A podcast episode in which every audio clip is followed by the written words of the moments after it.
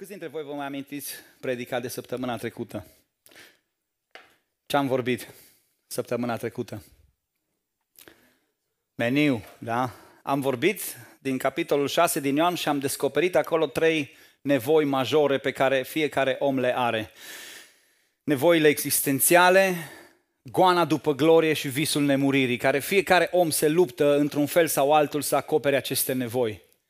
Și cu care din aceste trei domenii te-ai confruntat cel mai tare săptămâna asta? Aș vrea să te întreb. Și dacă ai libertatea, poți să și răspunzi. Cu care din aceste trei ai avut parte de o luptă după nevoile materiale sau te-ai luptat cumva să capeți recunoștință din partea oamenilor? Sau te-ai gândit să lași ceva după tine, ceva care să rămână veșnic? Sau te-ai preocupat de moarte, de viața de dincolo de moarte? Cât de mult te-a ajutat cuvântul lui Dumnezeu pe care l-am, ni l-am însușit aici? Ca să treci peste aceste provocări. Cât de mult te-a ajutat cuvântul să combați pornirile greșite ale inimii tale, pentru că inima are ea pornirile ei.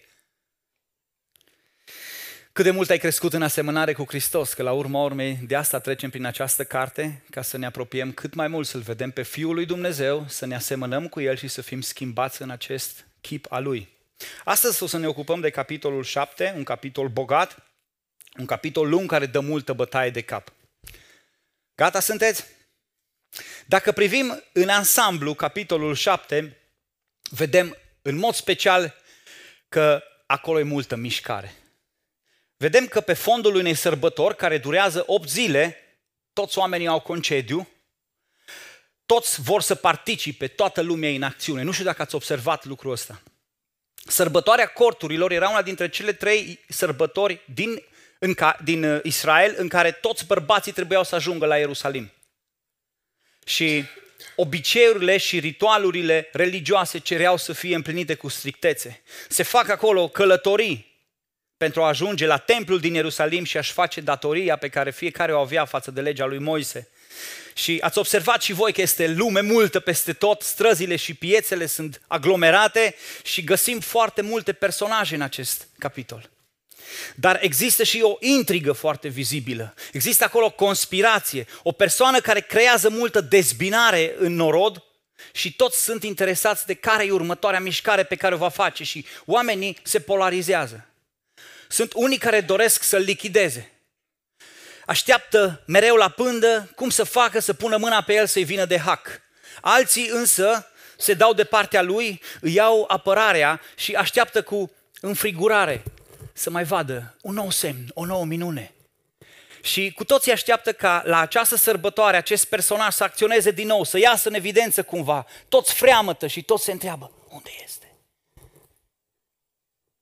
Iar mișcarea și intrigile din capitolul acesta sunt însoțite de multă gălăgie.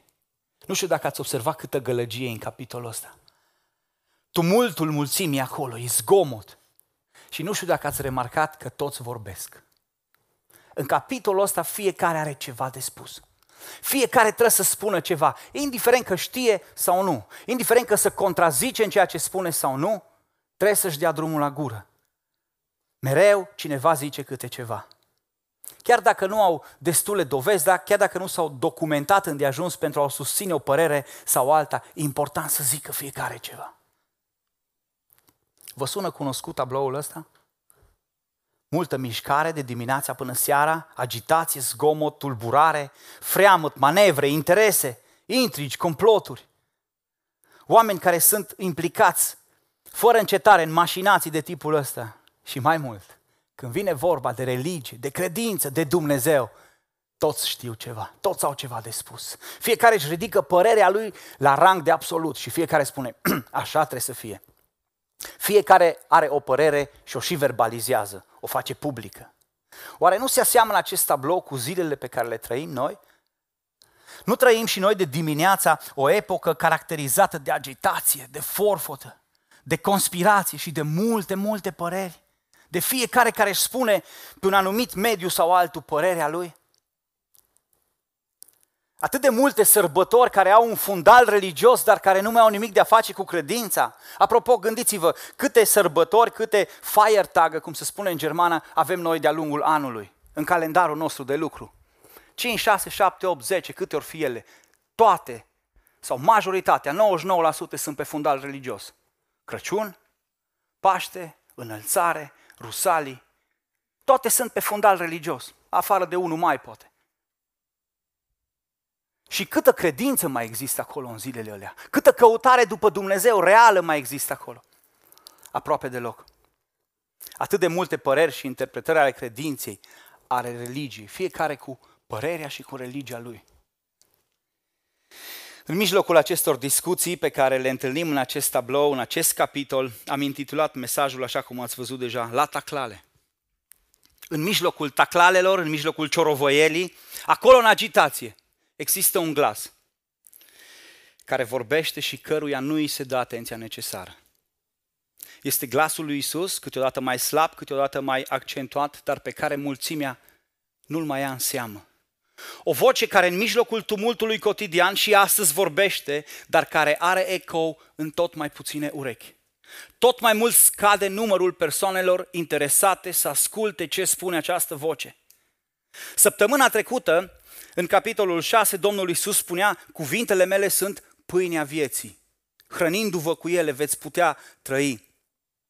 Astăzi însă aș vrea să ne încordăm atenția cât putem de tare și să dăm acest, ascultarea acestui glas care răzbate printre taclalele mulțimii. Pentru că, fii atent, doar ascultând de glasul lui Isus și împlinind ce El ne transmite, creștem în asemănare cu El. Doar ascultând glasul ăsta și împlinind ceea ce El îți transmite, poți crește în asemănare cu El. Așa că te rog, în momentele care urmează, fă liniște, concentrează-te și fii atent, pentru că în mijlocul acestui tablou cuprins de agitație, Isus vorbește. În capitolul 7, Domnul Isus intervine de șase ori. Dar în funcție de verbul care e pus la început, înainte ca el să vorbească, putem să clasificăm intervențiile lui în trei grupe, de fiecare dată câte două. Și astfel vom trata astăzi acele trei grupe. Și în primul rând observăm că Isus zice. Isus zice. Și deschidem Bibliile în capitolul 7 și ne uităm la versetul 6 și 7. Isus le-a zis, vremea mea n-a sosit încă, dar vouă vremea totdeauna vă este prielnică. Pe voi lumea nu vă poate urâ, pe mine mă urăște pentru că mărturisesc despre ea că lucrările ei sunt rele. Suiți-vă voi la praznicul acesta, eu încă nu mă sui la praznicul acesta, fiindcă nu mi s-a împlinit încă vremea. Și continuăm cu versetul 33, unde din nou spune așa, Iisus a zis, mai sunt cu voi puțină vreme și apoi mă duc la cel ce m-a trimis. Voi mă veți căuta și nu mă veți găsi și unde voi fi eu, voi nu puteți fi. Voi nu puteți veni. Prima propoziție pe care am citit-o, Domnul Isus o adresează fraților săi de corp. A doua propoziție este adresată poporului, la general, iudeilor, fraților mai, mai, din familia mai lărgită. Oameni care îl cunoșteau pe Isus, oameni care erau din aceeași națiune ca și el, ba mai mult, oameni din casa lui, din familia lui. Dar ce e trist, ați observat și voi când ați citit capitolul, o caracteristică au în comun. Nu credeau în Isus. Nici unii, nici alții. Pentru că nu este de ajuns să fii din casa lui Isus, din poporul său, din biserică, din același oraș cu Isus sau cu pocăiții, dintr-o națiune care se numește creștină. Nu-i de ajuns. Ceea ce face diferența este dacă tu crezi cu adevărat în El. Și pentru că Isus știe că ei nu cred, vrea să le transmită următoarele adevăruri. 1. Isus condamnă păcatul. Isus condamnă păcatul. Și fiți atenți la versetul 7 pe care l-am citit, mărturisesc despre ea, adică despre lume, că lucrările ei sunt rele. În primul rând, în orice vreme, în orice formă, Isus a condamnat păcatul. Pentru a putea crede în Fiul lui Dumnezeu, pentru a putea accepta soluția pe care El o propune, trebuie să vezi prima dată problema. Problema lucrurilor rele în care lumea se zbate. Problema păcatului cu care se confruntă fiecare om, fiecare dintre noi. Pentru asta și-a atras ura lumii. Pentru asta a fost condamnat și crucificat. Pentru că prin trăirea lui fără păcat, el a condamnat fără cuvinte tot păcatul omenirii. Și a spus, așa nu, se poate fără. A condamnat păcatul existent în toți cei care aparțineau lumii. O lume murdară, o lume pătată, o lume infectată, o lume care numește binele rău, care numește răul bine, care trăiește fără frică de Dumnezeu și fără să respecte vreun principiu. Isus condamnă păcatul. Da, e adevărat, el a avut o grijă și o atenție deosebită față de păcătos. Însă păcatul, oriunde a fost vizibil, l-a scos la ivială, l-a prezentat și l-a condamnat. Tu ce faci cu păcatul? Ești conștient cât de tare urăște Isus, Fiul lui Dumnezeu, păcatul? Îl urăști în asemenea măsură ca și El? Știi că păcatul ăsta l-a dus la cruce?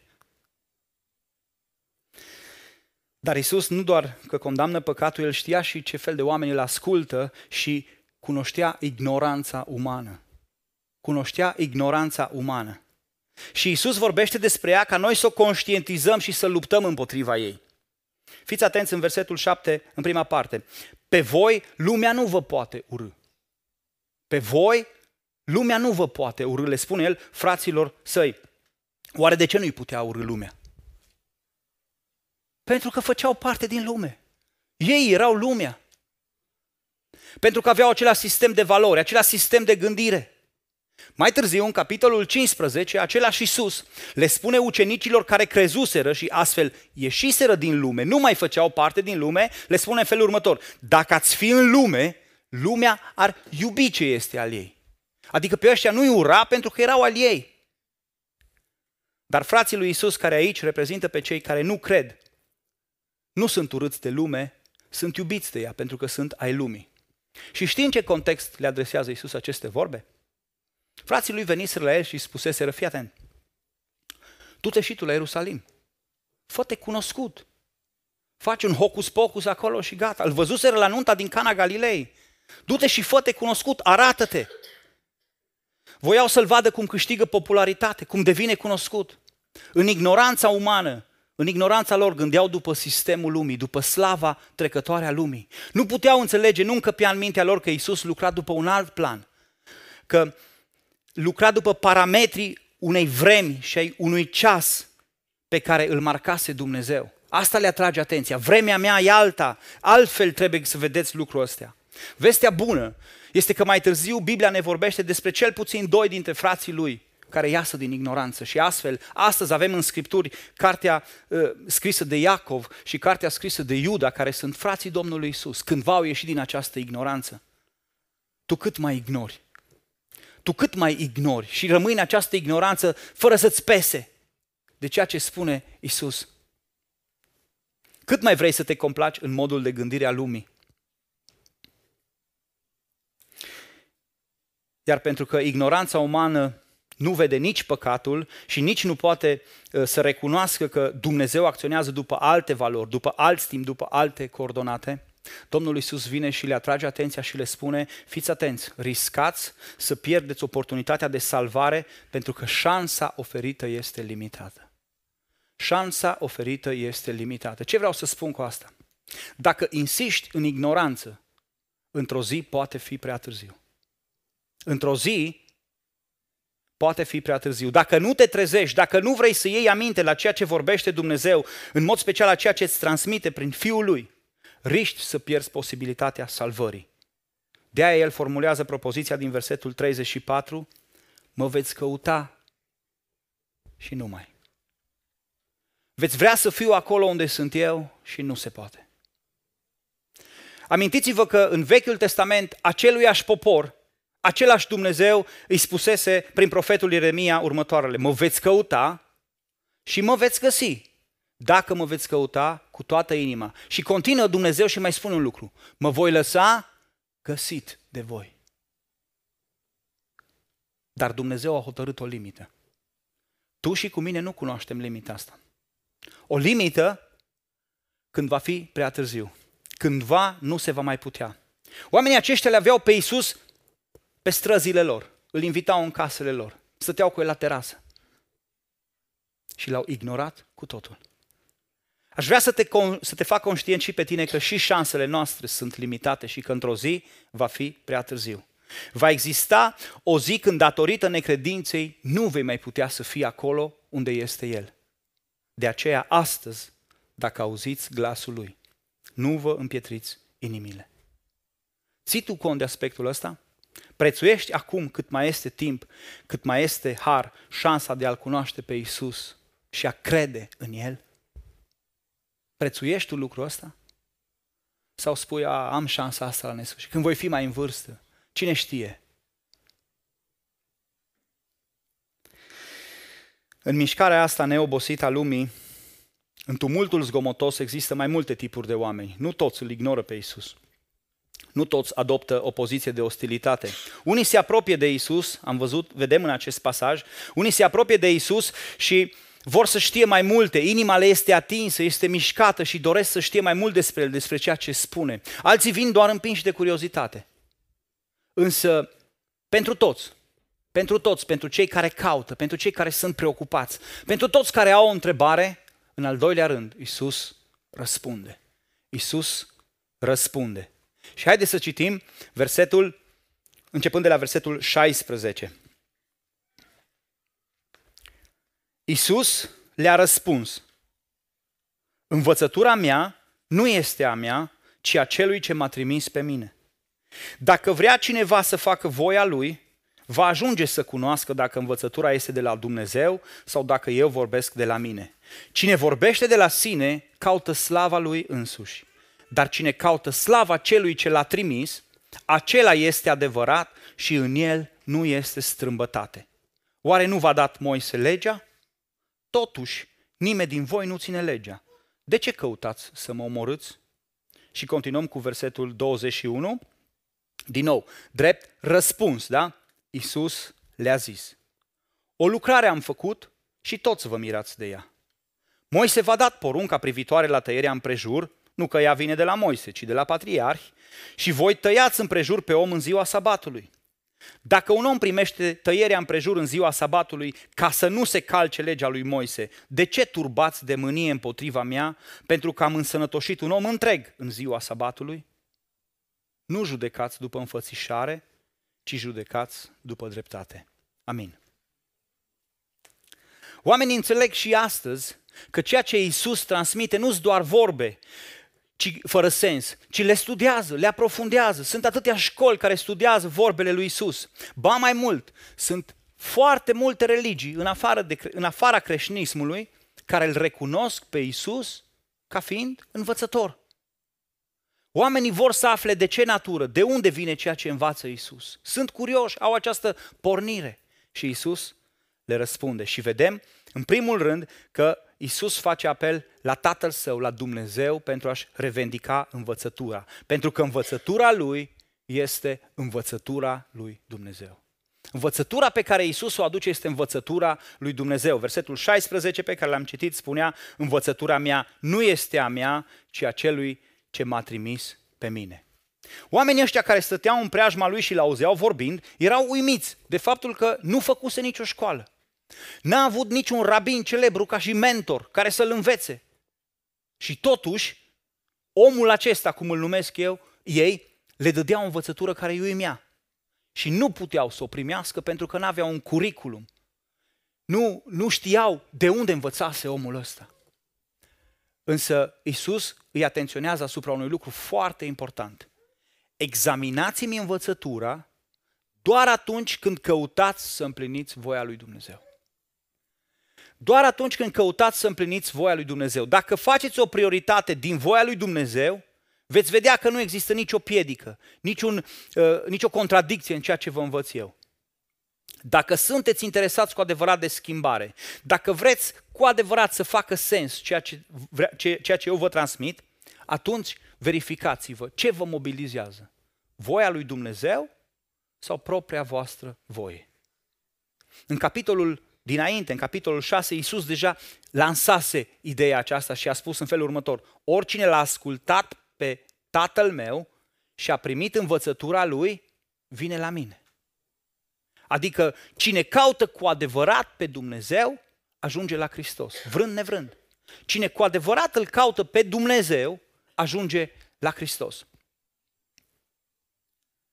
învățătura pe care fiecare dintre noi o adoptă și o urmează, trebuie, trebuie să izvorască, trebuie să fie în conformitate cu voia lui Dumnezeu. Vai însă de câte ori nu îndeplinim noi doar propriile noastre standarde pentru a face doar ceea ce ne place nou. Vedeți, aici provocarea este una foarte clară. Dacă vrea cineva să facă voia lui, atunci va cunoaște de unde vine învățătura. Toată învățătura este subordonată acestei atitudini a inimii de a căuta voia lui Dumnezeu. Altfel, nu are niciun sens.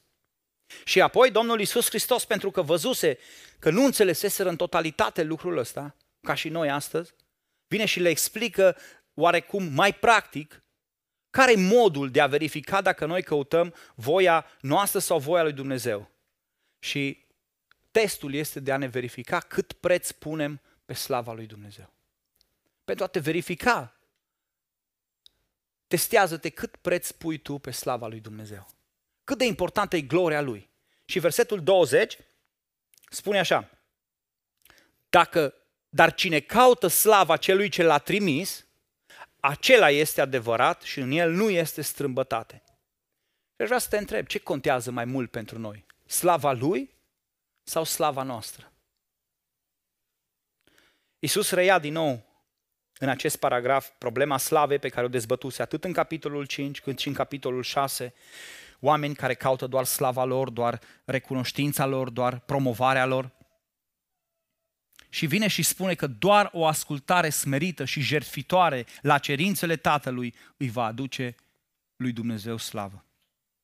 Capcana de a căuta propriile merite și propria împlinire și propria satisfacție este foarte mare. Și pentru a fi autentici, vedeți cum spune aici, atunci este adevărat. Acela este adevărat, adică acela este autentic. Pentru a fi autentic, trebuie să fim mereu motivați de slava lui Dumnezeu, căutând să îndeplinim interesele Lui și să nu căutăm propriile noastre manevre și promovarea personală. Și aici aș vrea să te gândești serios la tine, ce cauți tu de fapt? Vom dezbate această întrebare puțin mai profund în cadrul întrebărilor din grupul mic.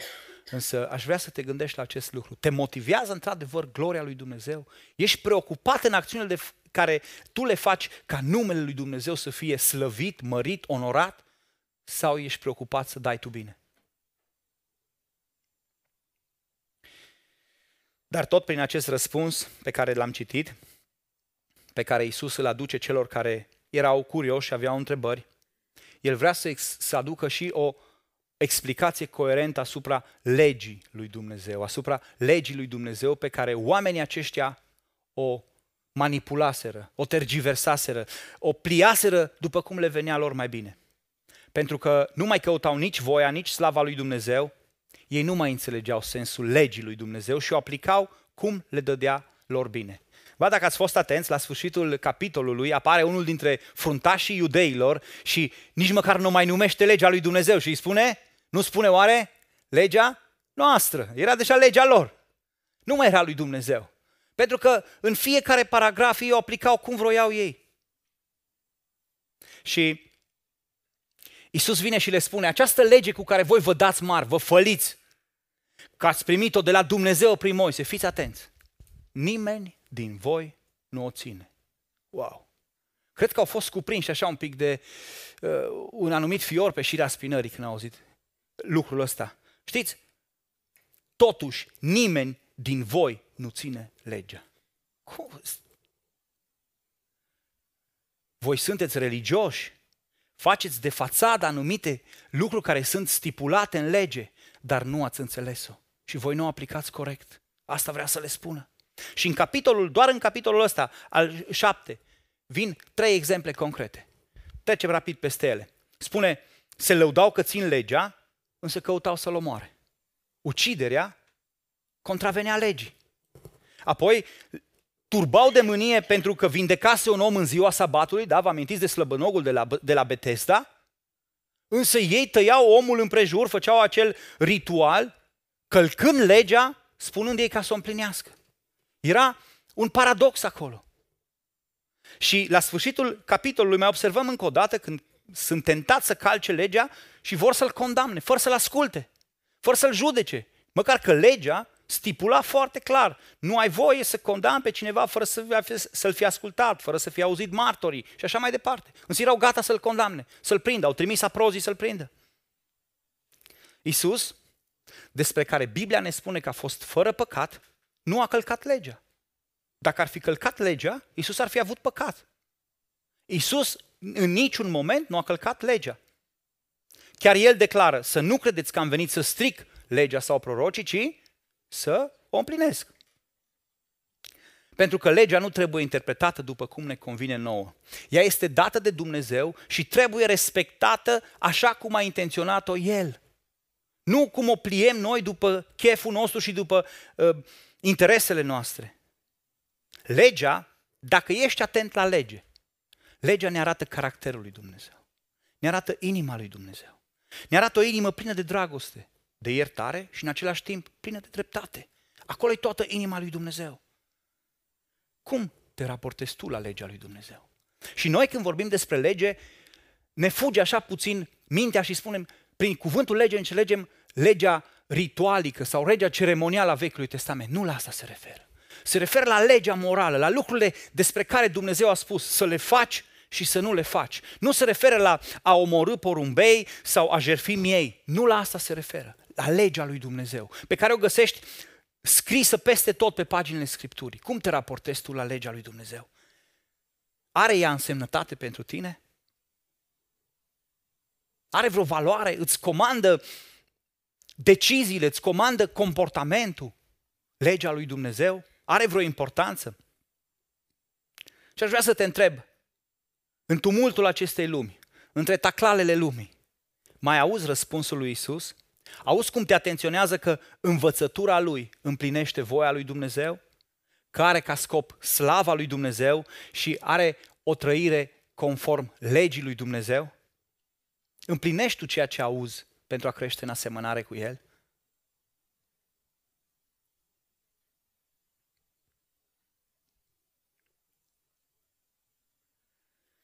Pentru toți acei care au fost interesați, care au vrut să cunoască mai mult, pentru cei care au avut întrebări, Isus a fost disponibil și le-a răspuns. Dar sunt tot mai puțini și aceia. Pentru că, din păcate, taclalele lumii au înăbușit vocea lui salvatoare și pentru că nu vrea să te piardă, pentru că nu vrea să ne piardă. În ultima parte a acestui mesaj observăm un Isus diferit, un Isus care strigă. Isus strigă. Și strigătul lui nu e un răcnet. Strigătul lui nu e urlat ca să te sperie. Profetul Isaia spunea dinainte despre el, el nu va striga. Nu-și va ridica glasul și nu-l va face să se audă pe uliță. Modul lui de abordare nu a fost uh, prin intimidare, prin violență. Nu s-a impus cu forța niciodată. Dar pentru acele urechi care au rămas închise, pentru aceia care nu reușesc să mai audă glasul lui datorită atâtor de multor distrageri care sunt în viața lor, în jurul lor. Iisus vrea să facă tot posibilul să le atragă atenția și acolo în templu, la praznicul corturilor, Iisus strigă și glasul lui răzbate viacurile până astăzi. Citim versetul 28 și 29. Și Iisus, pe când învăța pe norod în templu, striga. Mă cunoașteți și mă știți de unde sunt. Eu n-am venit de la mine însumi, ci cel ce m-a trimis este adevărat și voi nu-l cunoașteți. Eu îl cunosc, căci vin de la el și el m-a trimis. Amin. În ziua de astăzi, în lumea în care trăim, cel puțin în partea asta a lumii în care noi trăim, nimănui nu este străin numele Isus. Pe oricine vei întreba, va avea o părere. Toți au auzit despre el. Mai mult, toți o să declare că îl cunosc. Da, îl știu. Sigur, cum să nu? Cum să nu știu pe Isus? Dar cu cât mai mult știu oamenii despre Isus, cu atât mai puțin îl bagă cu adevărat în seamă. Îl iau mai puțin în serios. Ignoranța îi face să spună, îl cunoaștem. Știm. Așa au făcut și oamenii aceia, dar dacă ați fost atenți, Fiecare îl cunoștea după capacitatea lui, după urechea lui. În versetul 27, niște locuitori uh, din Ierusalim, niște oameni de acolo, spun așa. Uh, noi știm de unde este omul acesta, însă despre Hristos spuneau în felul următor. Când va veni Hristosul, nimeni nu are de unde să știe de unde vine. Aveau ei o credință că Hristos trebuie să apară așa, dintr-o dată, într-un anume loc. Nimeni nu are de unde să știe de unde vine. Dar exact aceiași oameni, în versetul 42, vin cu o altă părere. A, Hristosul trebuie să vină din Galileea, trebuie să se nască în Betleem, trebuie să vină din sămânța lui David. Se contraziceau chiar și ei în ceea ce declarau. Nici ei n-aveau o părere clară, sau mai bine zis, fiecare avea părerea lui. A, e sigur că știu pe Isus. Ei, exact în aceste, uh, ca și în zilele noastre, versete scoase din Biblie, spicuite la întâmplare, fără o cercetare temeinică a cuvântului lui Dumnezeu, a voiei lui, pentru a ne face propria noastră imagine despre Isus. A, păi El e dragoste, a, El e lumina, a, El e un Dumnezeu mânios care judecă, ce fel de Dumnezeu e ăla care ne pedepsește? Fiecare are doar o parte și își face propria lui idee. Strigătul lui Isus însă, dacă ești atent, spunea unii comentatori că acolo nu e sigur dacă e semnul exclamării sau semnul întrebării și face sens lucrul ăsta. Dacă ai fi atent aici când spune, mă cunoașteți? Mă știți de unde sunt? Ha, extraordinar. Hei, nu sunt doar fiul lui Iosif. Nu sunt doar din Galileea. Ceea ce Iisus strigă aici, sunt Fiul lui Dumnezeu. Sunt Fiul lui Dumnezeu. Vin de la El, sunt deopotrivă cu El. Doar eu îl fac cunoscut și vi-l pot face pe, ă, cunoscut pe Dumnezeu Tatăl meu. Oamenii, în general, nu au o problemă nici măcar cu Dumnezeu. Mulți oameni, foarte mulți oameni recunosc că universul nostru n-ar putea exista fără Dumnezeu. Chiar și cei mai științifici dintre ei îl numesc marea forță. Cineva, energia aia, nu vor să folosească cuvântul Dumnezeu. Dar uh, problema pe care o au oamenii este să creadă că Isus, modul pe care Dumnezeu a ales să-L trimită în lumea noastră, modul ăsta de trăire, este modul gândit de Dumnezeu. Ei au o problemă cu Isus. Au o problemă să accepte soluția pe care Dumnezeu o propune în Isus, în modul lui de viață. Și asta era și principala problema iudeilor. Ăsta e scopul cu care Ioan a scris această Evanghelie ca să-i facă conștienți, să arate că El este Fiul lui Dumnezeu. Fiul Dumnezeului adevărat și că doar El ne poate conduce la Dumnezeu. Există un verset, versetul 31, care spune că în urma strigării acesteia, mulți din orod au crezut în el. E un rezultat bun. Dacă vorba lui Isus uh, nu a avut efect, dacă răspunsul lui la întrebărilor nu a avut efect, nu a avut rezultate cel puțin vizibile, se pare că strigarea lui a deșteptat pe câțiva. Dar tu, în dreptul tău, crezi cu adevărat că Isus este Fiul lui Dumnezeu? Crezi tu în adâncul inimii cu adevărat că Isus este soluția, este modelul pe care Dumnezeu îl oferă ca tu să vii la Dumnezeu? Strigătul lui are menirea să te trezească și pe tine, să te aducă aproape și să te facă conștient că El e Fiul lui Dumnezeu. Și fiind Fiul lui Dumnezeu, El a venit în această lume cu un scop. Și tot în aceste versete deducem că El este trimisul lui Dumnezeu. Trimisul lui Dumnezeu. Adică el are o misiune de îndeplinit. El este ambasadorul lui Dumnezeu pe pământ, care vine să îndeplinească planul lui Dumnezeu pentru salvarea omenirii. Aceasta e misiunea lui. El nu a venit ca să facă minuni pentru a se da mare. Nu a venit ca fabricile de pâine să dea faliment. Nu a venit nici măcar ca să ocupe un tron în termenii în care noi vedem tronurile lumii acesteia. Nu a venit ca să aibă ziarele ce să scrie. Nici nu a venit pentru ca vorbele lui să fie postate în citate frumoase în generațiile următoare. El a venit cu un singur scop. Să facă ceea ce i-a încredințat Tatăl. Eu vin de la El și El m-a trimis. Versetul 29. Eu vin de la El și El m-a trimis. Te rog să subliniezi expresia m-a trimis. Pentru că Biblia ne povestește despre alți fii ai lui Dumnezeu care au venit de la El. Dar nu au venit trimiși de El. Au venit din proprie inițiativă și au adus blestem împreună cu ei. Citește acasă Geneza 6, în mod special. Chiar și diavolul, dacă ți amintești, a plecat de la el. Dar a plecat din proprie inițiativă. A venit să-și facă de cap. A venit cu planul lui. N-a venit trimis de el. Nu a, nu a venit să îndeplinească planul lui Dumnezeu, ci a venit cu un scop mizerabil. Isus însă a acționat doar sub porunca directă a Tatălui. Mereu în dependență totală de voia Lui. Și întrebarea inevitabilă, tu cum acționezi? Cum acționezi tu? Cine te împuternicește pentru faptele care le faci? Pentru toate faptele tale. Cine te-a trimis să le faci? Le faci de la tine? Le faci de la cel rău? Sau ți le-a încredințat și ție Tatăl? Iar ultima strigare a lui Isus din acest capitol este una memorabilă. Citim versetul 37 și 38.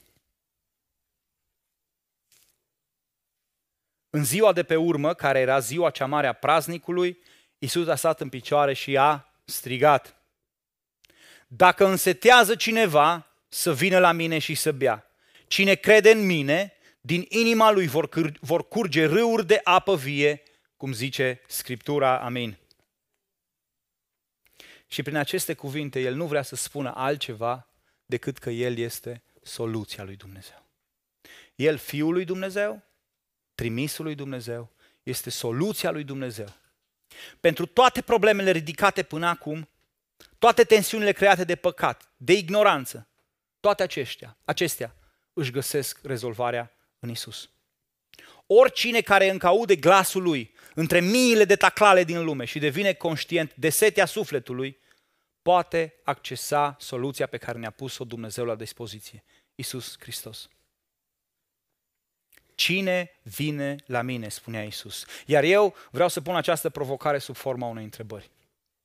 Cine vine la Isus?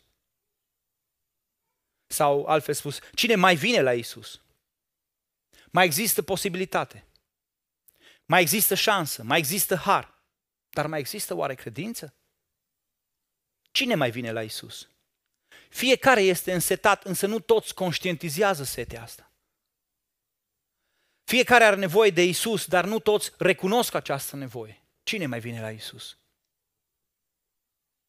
Și versetele astea conțin niște promisiuni extraordinare. Cine vine găsește alinare pentru setea sufletului. Găsește siguranță care nu se clatină când valorile lumii se clatină. Găsește pace când pacea lumii nu mai este de niciun folos. Ba mai mult decât atât. Nu doar că găsește aceste resurse, ci devine el însuși o fântână. Un izvor pentru nevoile altora. Astăzi, Isus nu mai locuiește în chip fizic printre noi. Niciunul dintre noi nu ne putem lăuda că Isus a fost musafirul nostru în carne și oase astăzi la masa de prânz. Niciunul dintre noi nu putem să spunem lucrul ăsta. Dar ne face parte de Duhul Său cel Sfânt, care ne locuiește nu doar temporar, ci permanent. Și ne locuiește din belșug, în așa măsură încât dă pe din afară și se revarsă. Ioan, apostolul Ioan, consideră necesar să explice aceste două versete și versetul 39 spune spunea cuvintele acestea despre Duhul pe care aveau să-l primească cei ce vor crede în el. Căci Duhul Sfânt încă nu fusese dat, fiindcă Isus nu fusese proslăvit. Duhul te locuiește în belșug. Cine nu ar vrea să aibă parte de o asemenea viață? Tu care astăzi ai venit la biserică sau tu care asculți mesajul ăsta înregistrat, distingi tu glasul lui Isus de glasul taclalelor mulțimii? De glasul știrilor? De glasul telefonului? Sau chiar de glasul predicatorului? Distingi vocea lui Isus? Auzi chemarea pe care o face El? Auzi acel glas care îți zice să renunți la păcat, să ieși din ignoranță și să nu ratezi șansa pe care nu știi cât timp o mai ai? Auzi acel glas care răspunde frământărilor tale și te conduce în învățătura lui Dumnezeu, are în vedere slava lui Dumnezeu și se conformează legii lui Dumnezeu? Auzi tu acel glas care strigă și se proclamă, hei, sunt Fiul lui Dumnezeu. Am venit cu o misiune specifică, sunt trimisul lui Dumnezeu pentru a fi soluția lui Dumnezeu pentru tine și pentru veșnicia ta. Auzi acest glas? Dacă auzi, ce alegi să faci? Mulți au crezut în el, ne spune textul ăsta. Mulți nu au crezut în el, deducem.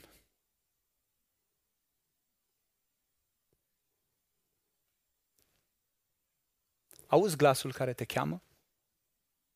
Între taclalele lumii, între poveștile lumii, între provocările lumii, auzi acel glas care te cheamă? Și provocarea pe care o spune și astăzi, chemarea lui sună în același fel. Cine vine la mine? Aș vrea ca astăzi, înainte să intrăm în grupe, să intrăm în rugăciune. Aș vrea ca să auzi glasul lui Isus. Din tot ce ți-am spus eu, să alegi ce ți-a spus ție Isus. Din tot ceea ce ai citit din cuvântul lui Dumnezeu, ce ți-a spus ție Isus. Distinge glasul lui Isus. Din toată învălmășala, din toată gălăgia, dintre toate taclalele lumii. Distinge vocea lui Isus. Isus strigă și acum. Dacă însetează cineva, să vină la mine și să bea. Cine crede în mine, din inima lui vor curge râuri de apă vie, cum zice Scriptura. Te provoc, vină la Isus. Haideți să venim la Isus în rugăciune.